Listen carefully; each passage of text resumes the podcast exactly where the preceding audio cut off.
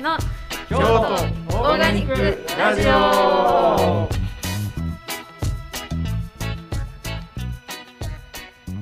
はい、こんにちは。京都オーガニックラジオです。えーちょっと久しぶりの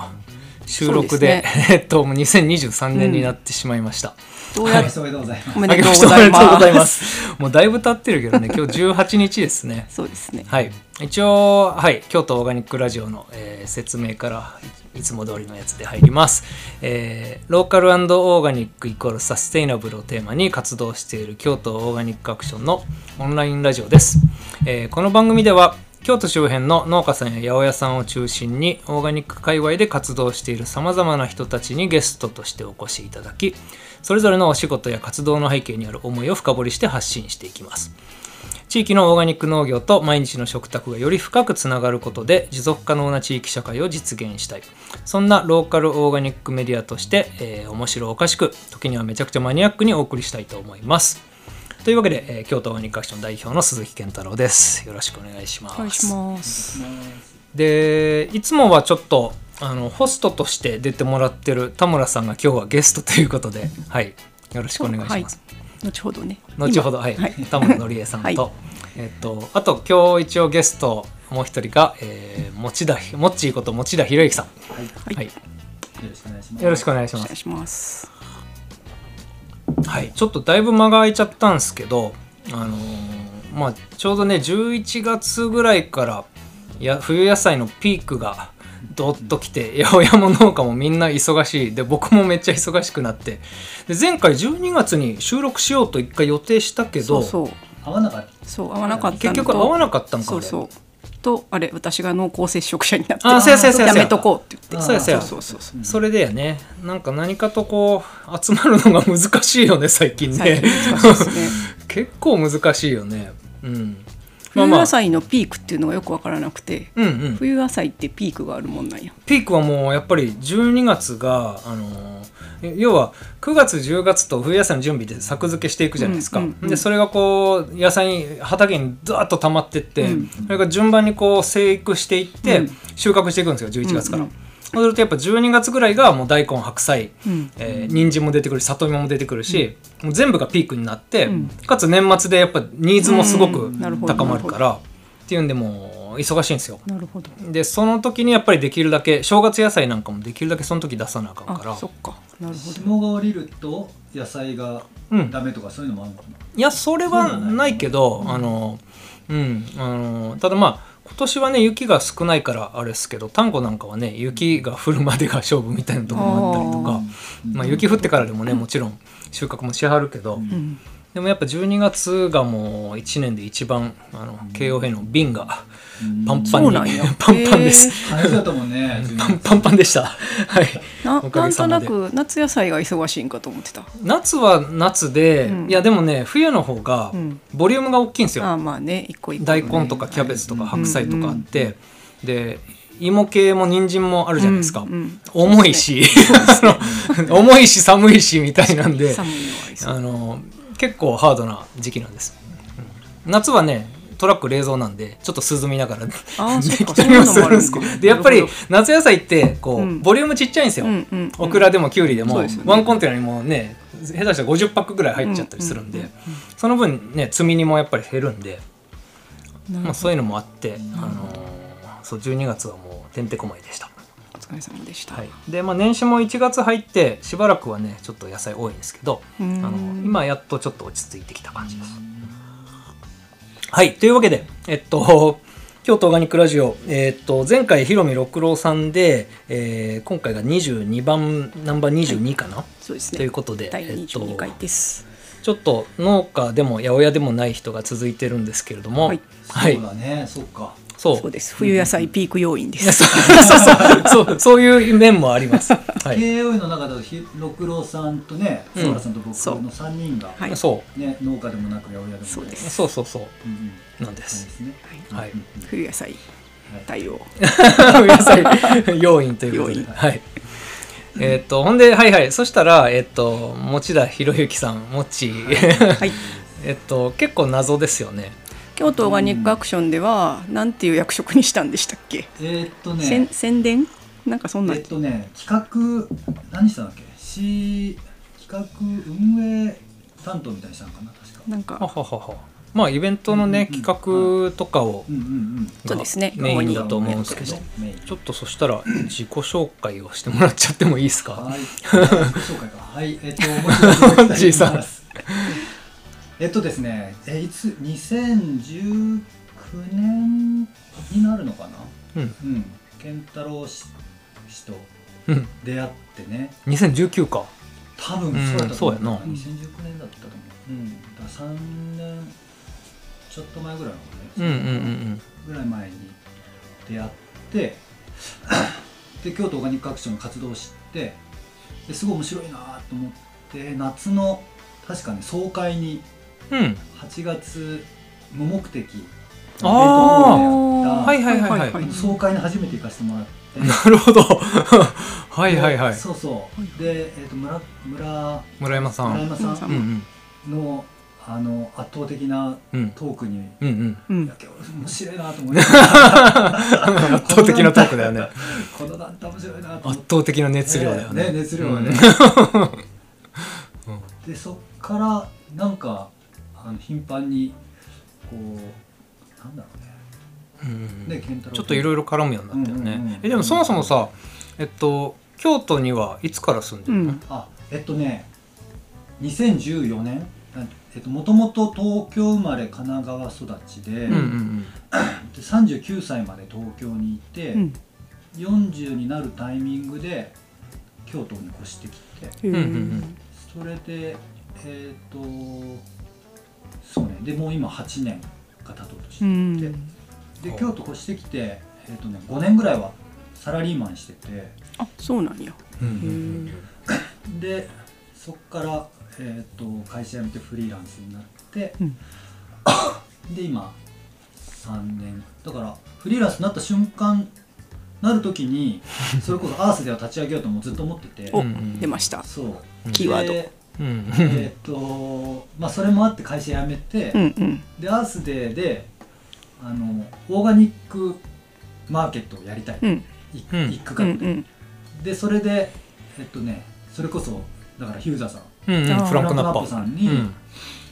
あのあれ何でやったんだろうなうんあの健太郎紹介してもらってねうんうんうんんそうなんかフランクナッパ行ったら健太郎なんか何やったかななんか、えー高野の団地でうんなんかおもろいことやろうとしてるやつがおるから「今電話するわ」って言ってその場で電話されてで電話渡されて 「あどうも」 って でしょっぱなだよ ねあれね「あどうも」 で何話したらええねんって感じやったからねあれ 突然やった突然突然もう本当に挙動ってるぐらいな感困じるよね えーっと鈴木です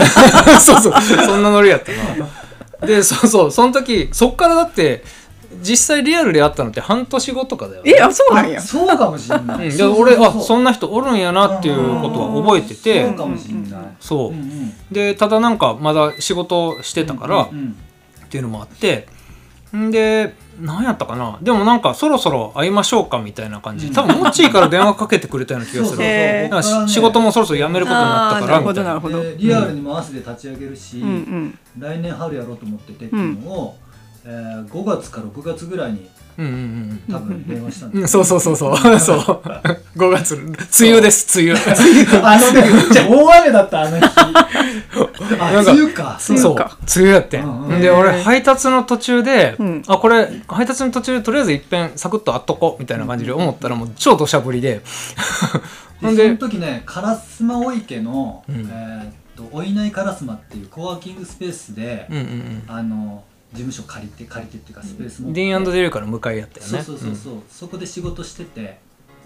でそしたら配達所通に、うんうんうんうんね行くんでって言って来てくれたよねそうこに大雨の中会いに行ってほんでこうなんか話してたら東京でイベント関連の仕事をしてて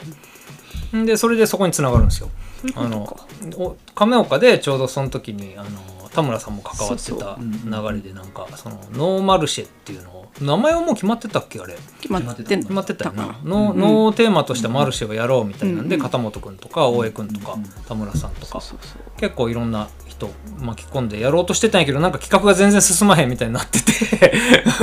ほんで「えもちらさん亀岡来ません か?」みたいな感じであじゃああの時は全然そんなまだ親しい親しいっていうか全然もうそう初なん対面あった翌あ日そうなんやうんうんでその時会ってすぐに僕が東京でその音楽フェスをやってたとか,、うんうなんんうんかそういうイベントとかやってたみたいな話をしたら、うんうん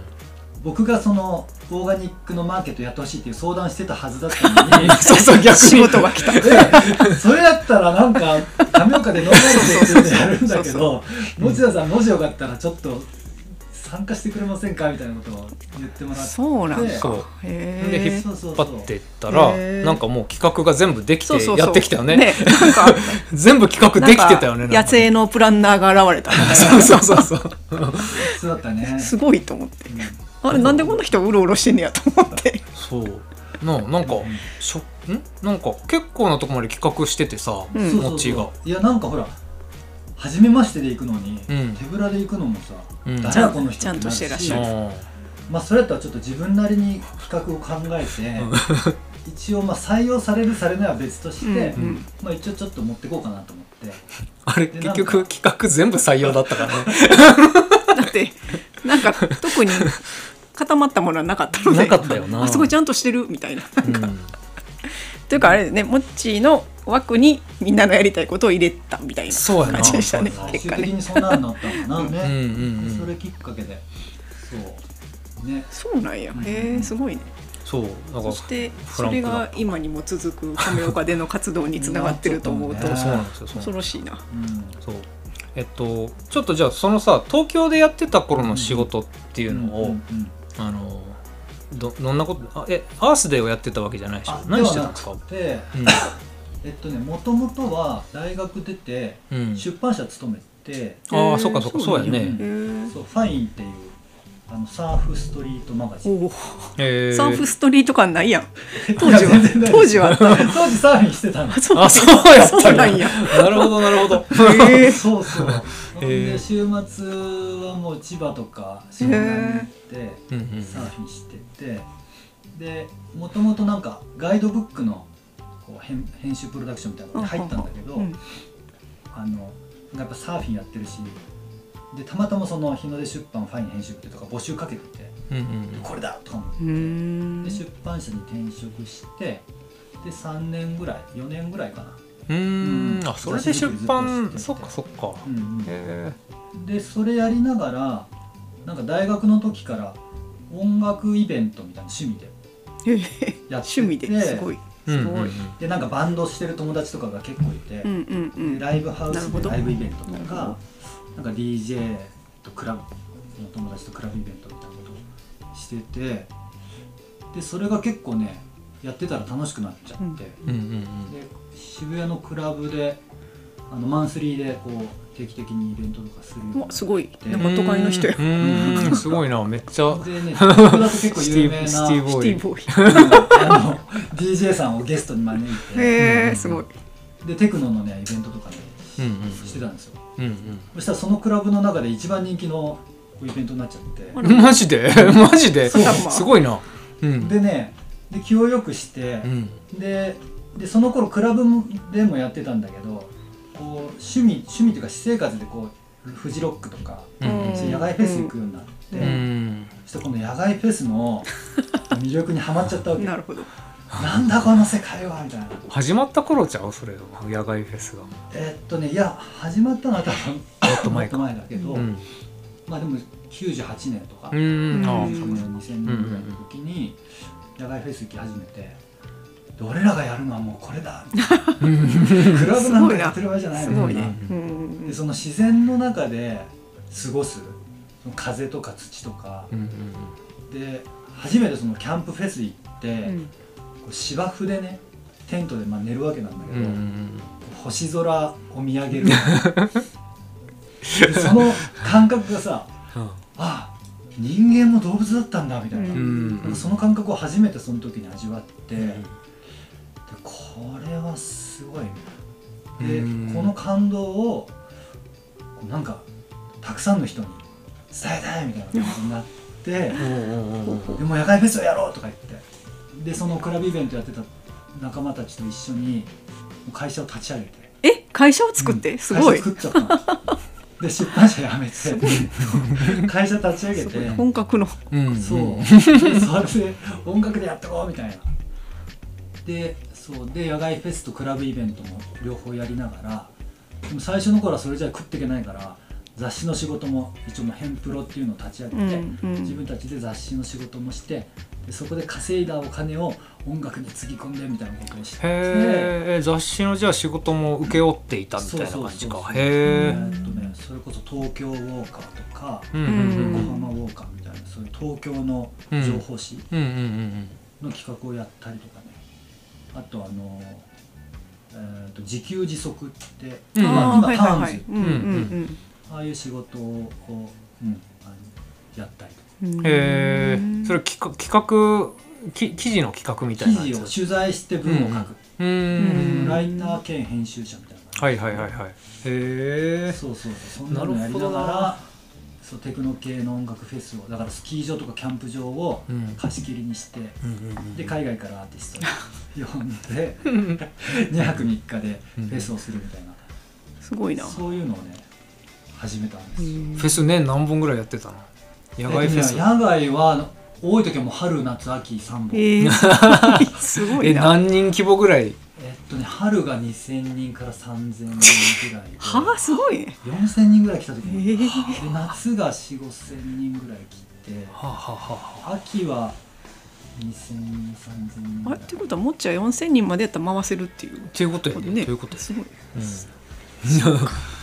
そうそうそうそんなことをね10年ぐらいやって2013年に最後のフェスしてうんうんで最後は、まあ、あの会社閉じて、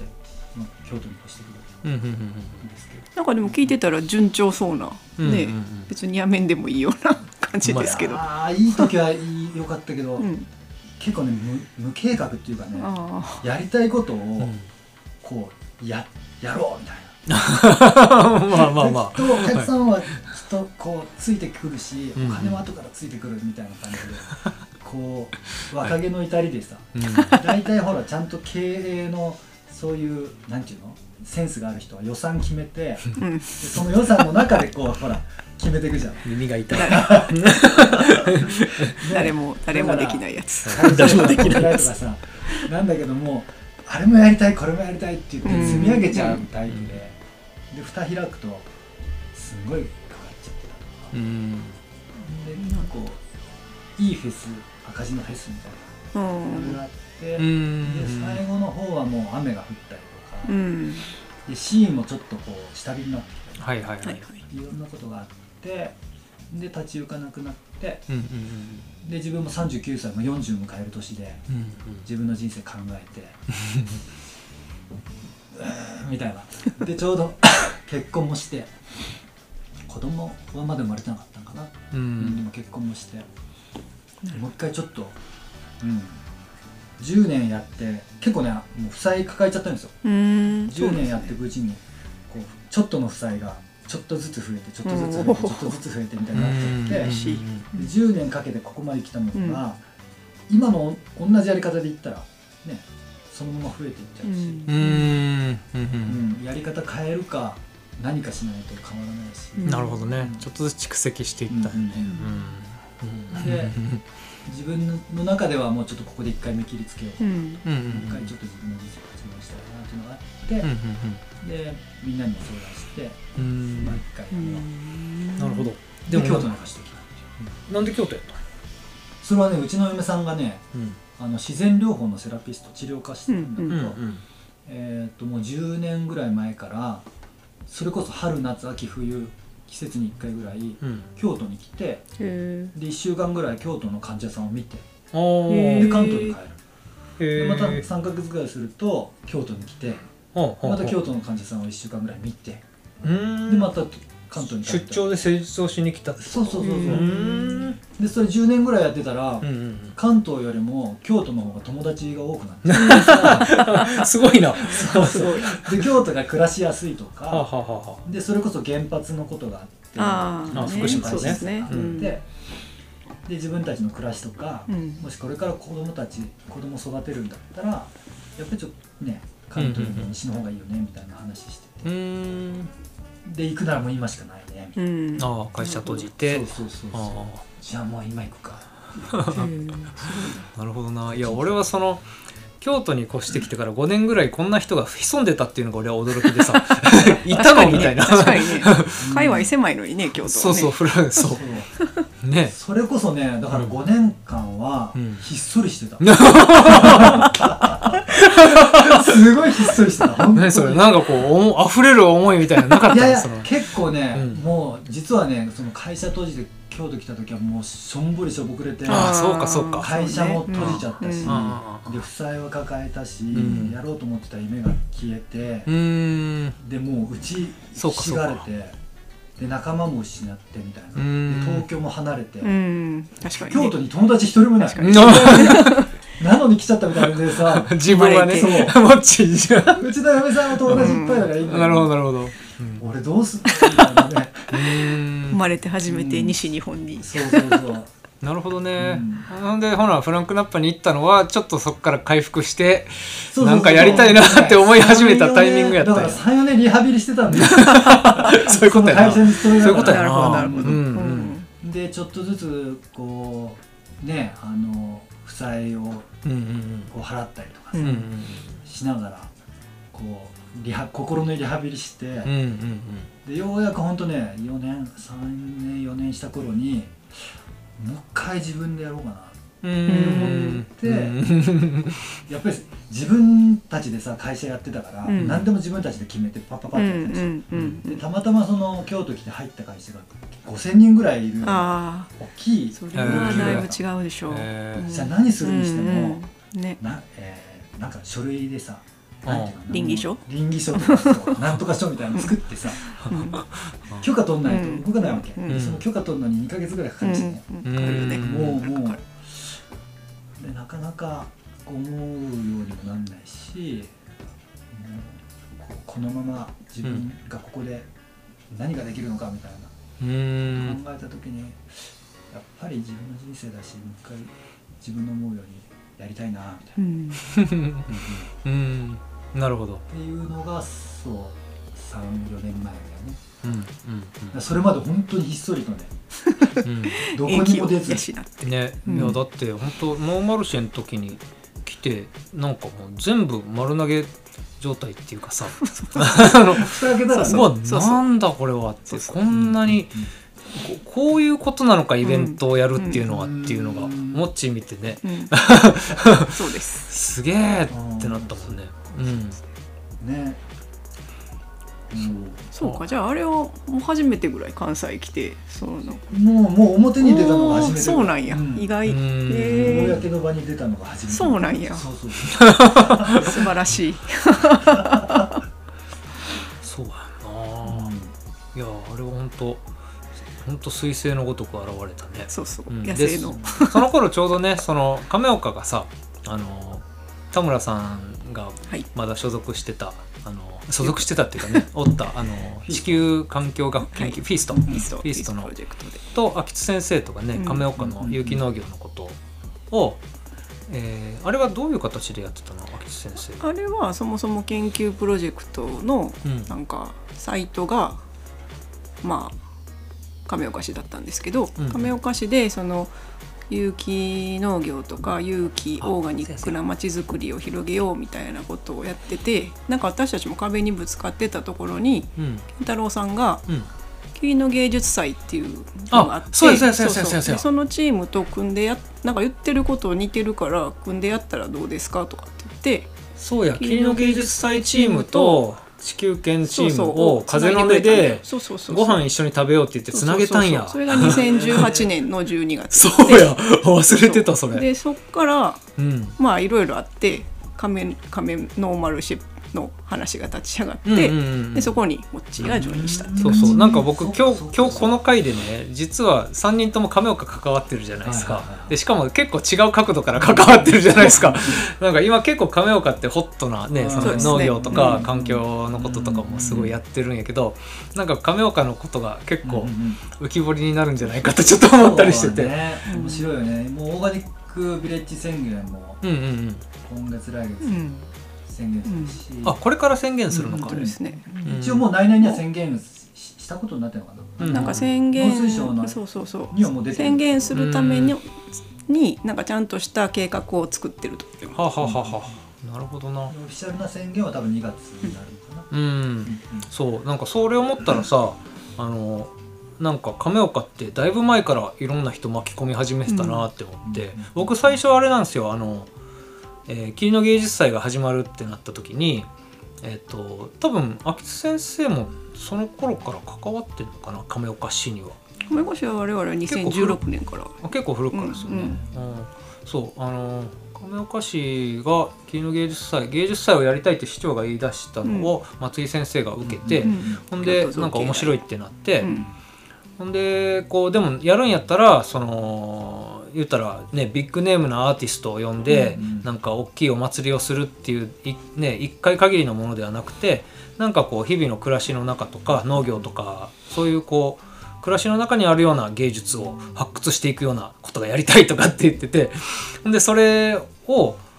あのー亀岡にある水の木美術館っていう美術館の方に松井先生つないでもらって。うんでうんで先生にちょっと何人か農家紹介したらめちゃくちゃハマらはっうんてみたいながあってだからあなんか芸術祭やけどすごい農業にうんこう、フォーカスしたがってるんやなっていうねそんな感じやったから、うんめっちゃおもろいって思って、うんうんでそこにあのキリカフェっていう拠点ができて、うん若い学生がいっぱい来始めて、 みたいなんでん何か始まってるよなと思ったら、秋津先生がねあの亀岡の有機農業を考える会みたいなのを始めやってそうでそこはそこでなんかリサーチしたりとかななんかいろいろ農家さんとのこう対話みたいなことやってましたよ。やってましたね、それこそだって亀岡オーガニックの街にする的なこうそうそう講演会みたいなあそうそうやってた亀岡うん顔を、ん、なんちゅうあ亀岡オーガニックの町にするはは橋本真二さんそうのそう丹波の橋本真二さんに来てもらってうんうんうんそれは健太郎さんが紹介してくれたこともあっていっぱい人が来てあでーマルシェをやりたいっていうのはその中にいた人たちあからのまあ片本さんはい亀岡の農家の片本さんがマルシェをやりたいっていうのはすごい強い思いがあってうんうんでなんか私たちは研究チームはなんか何でもいいからみんなで一緒にできることないかなって探してたんでなるほどなるそほれどでマルシェってなってあーあそれーでそうかマルシェをじゃあ具体的にどんなマルシェをやろうっていう話を月1回ぐらい集まってずーっと喋ってたでうんうんうん大体固まってきたけどっていうところでうんうん野生のプランナーが 野生のオーガナイザーが現れた。た あれ真ん中ぐらい。真ん中ぐらいうんうんうんそっかそっかうんだからなんかこの間昔の記録を振り返ってみてたらなんかおもっち結構後の方で来てるなと思って。うんうん 結構ギリギリだよあれそうそうそう。 7月のね20日ぐらいだったら覚えてるけど 11月にやるそう11 11月の頭の開催うでんしかも月1ぐらいでしか集まってなかったから、そうやね本当に直前でうんその頃集まってたのはもう霧の芸術祭メンバーとと地球系メンバーと農家みたいなのが集まってたよそうなそう霧カフェにね。あとまあ市役所の人とあそうやね。あの農政家のうん人とか農林課の人も毎回来ててくれてたし、うん結構だから市役所も切り芸も面白がって応援してくれてて、うた。うんうんで農家さんもやりたかったし私たちもやりたかったけど、うんうんなんかのでどうしたらできんねやろみたいうん。 なんか全体取りまとめられる人がいなかったん やなな。なんかプランがいるよねみたいな。そう。なるほどじゃあもう本当ドンピシャなタイミそうングもにう現すごいドンピシャやったそうそうそう素晴らしかったれたんだあでれもも結っちいなかったら成り立ってたのかなっていう。 まあできてたとは思うけななんなりどとできてた多んやろうけ分どね高校の文化祭みたいなやってたしそうやなそうやな。うん それはそれで楽しかったけど、うんうんうんだいぶ違うものにはなってたと思うなうん。そうかじゃああれをきっかけに持田さんと亀岡が出会っていくそうなんですよすごいねそう考え僕るね、と、それこそ京都移住計画ってあるでしょ、うんうんうんあの移住そ促進みたいうんな、うんああれるあるに何回か移住相談に行ってて、うんでで田舎暮らししたかったからうもんともとで京都市内に住んでるけどできたらそれこそ南丹とかうん京丹波とか里山暮らしがしたいと思っててうー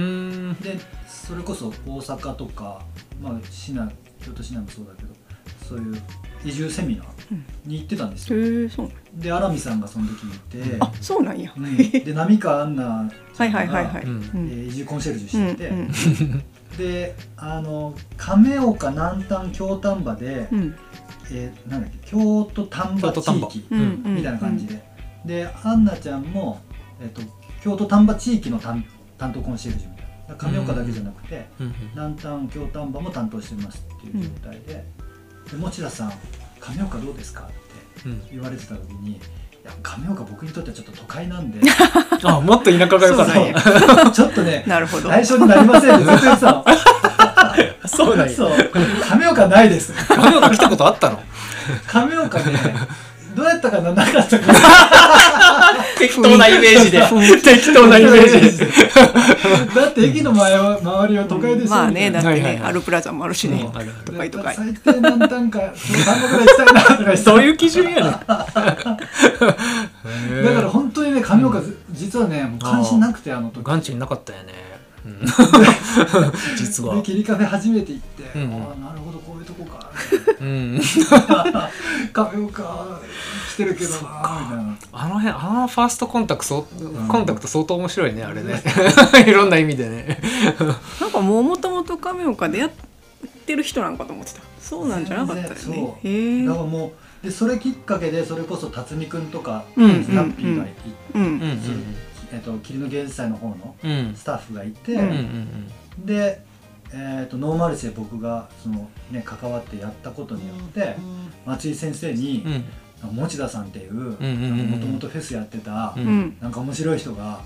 現れてみたいな話をしてくれたみたいなうんうんうんうんでその1月 にガレリアでうん霧の芸術祭大きいやつやったそ時にううんはいはいちょうどなんかそのまとめる役がいなかったの、うんあれさノーマルシ11月でしょそうで1月の企画がさ全然できてなかったよねそうそうあれそうねそう、確かね全然できてなく て。あれすごかったよ ねそうだったなで12月のね10日ぐらいで初めて松井先生が電話くれてう「ん持田さんちょっとお茶しましょう」って言 っておもろいなでちょっとちょっとお手伝いしてくれますかっていう感じで「うんあお手伝っても全然やりますよ」って言っててで20日ぐらいに実は1月のうん20日ぐらいに大きいそうそうそう1月一ヶ月後とかに出てたよ、うん、そうそう そううでんそれも関わってほしいって言ってでもう丸々1ヶ月で正月挟んでるから、うんもううん実質2週間ぐらいしかなくて、うんうんうんでそこにポンと落とされて。うんみたいなとこがね本当今度キリゲートの関わりで、なるほどなそう私あれ地球圏地球地球圏もセミナー出したりとか、うんフィーストも出展したかあやら、ってそまうしそう1月の出たやんですつけどガレリアでやっそうてたそうやつうん鈴木さんには登壇していただきました話してたはいな、うん出ました大石先生とそうそうそうそうあの市長そうそうとそう市長うんほいでなんか行ったら、うんモッチーがインカムつけてすごい仕切ってたから「おや?」と思ってあそうかやっぱもともと亀岡にいる人なのかな そとうそうそれやっぱこの人そういう人なんだと思ってたんやそうそれもあってなんかまあそんなに関わってはなかったかもしれんけどまあなんか縁があったんかなと思ってたら、そうか12月からとあれは。もいきなり12月からなるほどねで全体まとめる人がいないからそこ入ってほしいって言ってもらってうんうんでそれこそインカムつけてなんか全体回す役をうんうんうんさせてもらうみたいうんうんうんまあでも4 5千人の規模のフェスやってたら確かに全然ねできるよそれよりはねねうんだってあのノーマルシェ来た時にさもうじゃあいついつまでにこうここれやって、うんうんうんいついつまでにこれやってっていうの全部もうねパパパッと出てきてたからな、そうだったかもね、うんなんか告知はもうこのタイミングまでうんうんにしたいし、うんね、ってことはチラシはここまででみたい な確か言ってたかもしれうない、ん言ってた言 ってたそこまでできてた、うんうんうんそっかそうだったかなでそこから亀岡市とはうんもうなんか亀岡市役所に入ってるよねなんかね、そうそれでそのガレリアで、うんえっ、と関わらせてもらって、うんで今度市役所の人たちが「持田さんもしよかったらもう週1回市役所に来てほしい」っうてんうん声かけてくれうて、ん、でもうキリゲーのことだけやってもらったらいいしって言あって、キリゲーのことでねキリゲーのそうなんかなんていうのかな内部的なスうんタッフとして入らせてもらった、うーんちゃんとお金もらいましたちゃんおと金も一応いただきながえ らよかったよかった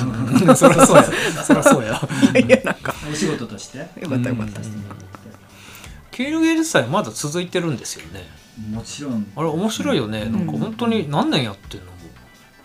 えっねもうだいぶやってるね10それこそだから2018うん年ぐらいから18年からプ4レイイ年ベント5やって年るか目にら入ってうん5年か、うんへうん面白いよねなんやろ先生先生は本当に面白いからえうんうんうんうんもうね農業とか暮らしがアートっていうねうんうん人だからね、うんうんなんかそのすごくさ分かりにくいところをうんなんかうんそれってなんか下手したら1年目にもうボツになる可能性もあったようなことやけどなんかこうねいろんな人をこう巻き込んでいろんな人材引っ張ってきてさなんか成立させてるっていうかなんとなくこうみんな腑に落ち始めるみたいなの がようやくだから去年ぐらいからじゃないかな、うんうんなんかあの評価され始めたのが、ううんんうんうんそれこそほら SDGs 未来都市うんうんに選ばれて、んでそれが亀岡桐の芸術祭 ×X ってうんいうう、んうんまあ、アート×農業とか、うん経産省かなんかのそうそうそうえっとそうそうあれは何だったっけなんかコン,、うんコンクールじゃないけどそのの2年行政職員のその、うんねあのあーコそンうコンペみたいなやつありましたね出展してたよあねったあっ、たううん日ん本一になって、日本一になったんかあそれうそうそう、うん就職ってうんでそれで一気に注目を集めてそれってでもさだってえっとまあ桐の芸術祭っていうのはかかで言ったらさ亀岡市の何かになんのあれえーとね、文化最初文国化際文化国際化でしょ、うんうんでそれがこうでもなんていうのそういう詩のさ施策みたいなうんうんこものとして取り扱われうて、んうんほんでねその経産省にまでっていうか国のそういうコンペにまで出るっていうのってさ、なんかあれなはんちゅうねのもう完全にあの中山成美さんってああ副市長の、副市長ううんん当時ねの当時のうんうんうんの采配というかなるほどなるほど、うんそうかそこも掛け合わさってんのかそうあのシナリオはだって成美さんが全部いやそうやんね作ってうんうんあのアートかけるうんそれこそ農業環境うんうんうんうん福祉とかいろんなものうんをこう見える化してくれたうん昼の芸術祭何やってるのかよくわかんないっていううんそうやんねもうんうんねすごいもう本当に分かるようにうんうんでそれが SDGs のうん取り組みに全て当てはまってるんですよ、はいはいはいはいはいもうすごいあれ何ページぐらいあったんだろう50ページぐらいのあ資料にまとめ上げてそれを内閣府に出しておるわけあさすがやなすごあいでなもこれはもう SDGs の何あの 7, 何番です7番ですああもう全てそこ全部当てはめていってその芸術祭っていうすごくふわっとしたつかみどころのないものに一個一個意味付けしていっそうそうてそう社社会的な意義を与えていったみたいな。経済の循環と環境の循環ととかなんかそういうのをさ人の循環とみたいなものをさうんもう本当に関連づけてやばいねそれ。すごいでプレゼンも本当に練習して練習して、うんなんか当時の中山副市長は経産省財務省からの出財向務省財務省か、うんの出向できてて、うんうんもちろん優秀な若い人だったんですけどなんかすごい亀岡好きで面白がってはって、うんうんうんうんなんか結構そのキキリカフェでやってたイベントとかにもよく来てはって来てたよねうん面白かったですよね。うんうんでもまあそのそういう外から来た人が新しい目線で外から来た賢い人が新しい目線でっていうのもあるけど、まあ、亀岡市役所の人が頭柔らかいっていうか、うん話早いのもすごいなといつそも,、うやねいつも思う本当にあの、市役所なのに行政じゃないの、誰ということなくどな たとどのかの誰と喋ってもすごい話早いから、うんうんなんかそういう訓練を、なんかそういうね空気う ん、があるよね。あるあるある行政マンじゃないっていうかねそうんの堅苦しくないっていそううか、そううんうん本当うんに一対一で話聞いてくれるしな聞んいかた話をちゃんと動いてくれるし。なんかなんなのあれは朝礼でなんかみんなせんななんかあれじゃないその市役所の水道になんか粉が 混じってとかな、なんかう、 ちょっとみんなテンション高いみた いな、すごいいいいい周波数のなんかが流れ てるとかね、なんか、そう、そとうしか思えないぐらい。い誰でもそうでしかょ、ぶっちゃうよねだうん誰かってことじゃないからすごいなと思ってなんかさ、うんこう、例えば京都信用金庫さんってさ、うんなんかもう社風がそうっていうのなんとなくわかるやんか、うんすごくこうみんなうん話も早いとこあるんやけどでも市役所がそうなるって結構すごいよね不思議だよね、うんなんか力学的にどうなってんのやろって思うそこ。そうそうまあ、やっぱり市長のうんうん存在大きいんじゃないかな、うんうんうんまあ、市民もね支えてるというか、うん市民も応援してる感じもあるしかな、うだってんもう本当桂川市長が例えば僕まだ上上岡市民じゃないのに、うんうん僕とかがこう話しかけてももうすごい聞いてくれるし、ううんうんうん例えばあの久保田のうんうんシェアリング、はいはい納期のシェアリングの話農機具の久保田のうん農機具シェアリングの話ね。そうそうそうあれ今上岡でも何か所かで始まってるんだけうんどおおーあれもともと坂の途中の小野さんから、はいはいはい。あのあれケントロがあそう僕です。つないでくれたよねつないだ。うんで行政とやりたいって言って、うんうんうん、あそう坂の途中が久保田とそういう話をし始めそうなんですてよでどっかそういうのを対応してくれるううなんかし、し市町村ないですかねって小野君から連絡があって、うんうんうんで南端もできるけど多分そんな動かないからうん亀岡は早い早いし早いと思うよって言ってうん進 めた。ねうんでそれで僕につないでくれてあそうかそうか。はいではい、僕がそれこそマルシェの会場でうん立ち話で「あああそうだ市長ね言にってたよね、うんあ市長市長うんうんいいとこにいた」と思って実はあの久保田さんからこういう話が来てーてうんうん行政と一緒にもう一家に一台のトラクターじゃなくてうんうん地域に一つのトラクターをシェアするようなうんことをしししたいって言ってるんですけどみたいなこと言ったら「面白いねじゃあちょっと今度連れてきてよ」って言っておーでもうほんとその23週間後にうんうんセッティングして。うんうんで視聴室に久保田さんとうん小野さんと来てもらってお話ししたらうん「面白いねやろう」って言ってすごいな。もうその34か月後にはもうやってたもんねうーんうんだからもう即断即決力が本当に早いっていうか、うん いや動き早いうんね。なるほどな。結局亀岡話になりましたね。これ